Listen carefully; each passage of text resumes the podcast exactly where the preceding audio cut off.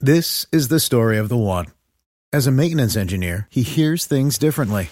To the untrained ear, everything on his shop floor might sound fine, but he can hear gears grinding or a belt slipping.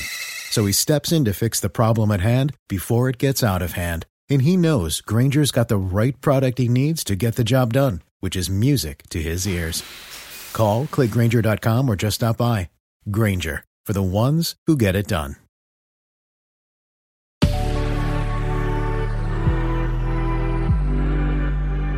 Good Risings. I'm Colin Bedell. Today is June 28th, and this is The Rising Sign. So, the transit I want to talk to you about today is the moon in Pisces conjunct Jupiter in Pisces. So, when I say conjunct, I'm referring to a conjunction, which is a particular aspect in astrology. And conjunction, conjunct is another way of saying conjoined, right? So, it's when two planets are transiting the same zodiac sign. And so that's why their energies together form a conjunction. They amplify each other, right? So the moon is currently in Pisces. And so we're thinking about our emotional nature, our inner world, and it will be conjunct Jupiter, which is currently retrograde in Pisces. And Jupiter has everything to do with wisdom, intuition, and faith.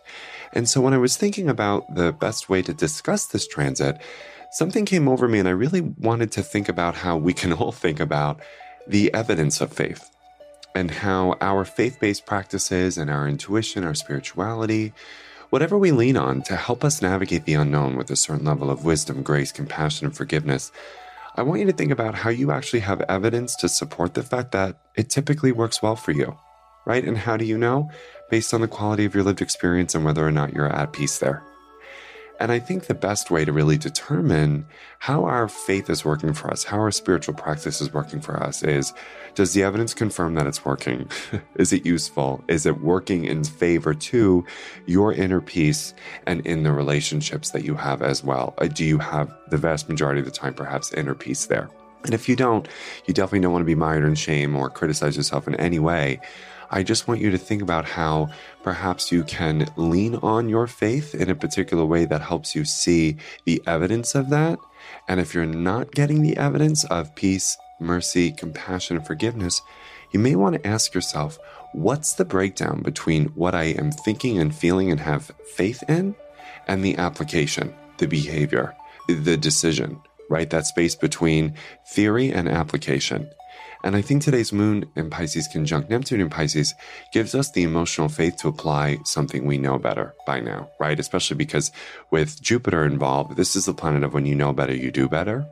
And so if you know a particular thing a little bit better now, based on your faith in service to your highest level of emotional health, I would like you to really try that today, right? If that means calming yourself down and counting to five before you respond to the text message, if that means watching your worldview and your perception and your lens and your bias before you go out into the world as well, and perhaps your use to cynicism, criticism, mean spiritedness, contempt, this isn't good enough, and maybe you want to choose a different worldview, right?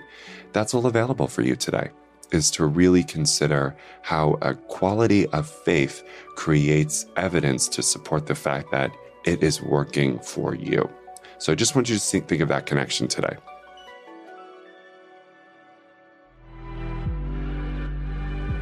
I'm Colin, and you can find me at Queer Cosmos. Thank you for listening to The Rising Sign. I hope you enjoyed this episode. Be sure to check out the other Good Risings offerings available in our feed. Have a great day. Bye. Good Risings is presented by Cavalry Audio. Our bodies come in different shapes and sizes, so doesn't it make sense that our weight loss plans should too? That's the beauty of Noom. They build a personal plan that factors in dietary restrictions, medical issues, and other personal needs so your plan works for you. Noom doesn't restrict or shame when you want to treat yourself. Their flexible program focuses on progress instead of perfection. You don't have to give up carbs or anything. And with their daily lessons, you can learn something new about your food choices every day. After just a few days of using the app, I learned how to recognize cues for overeating and how to choose the right foods to feel full. Stay focused on what's important to you with Noom's psychology and biology based approach. Sign up for your trial today at Noom.com. That's N O O M noom.com and check out Noom's first ever cookbook, The Noom Kitchen, for 100 healthy and delicious recipes to promote better living. Available to buy now wherever books are sold.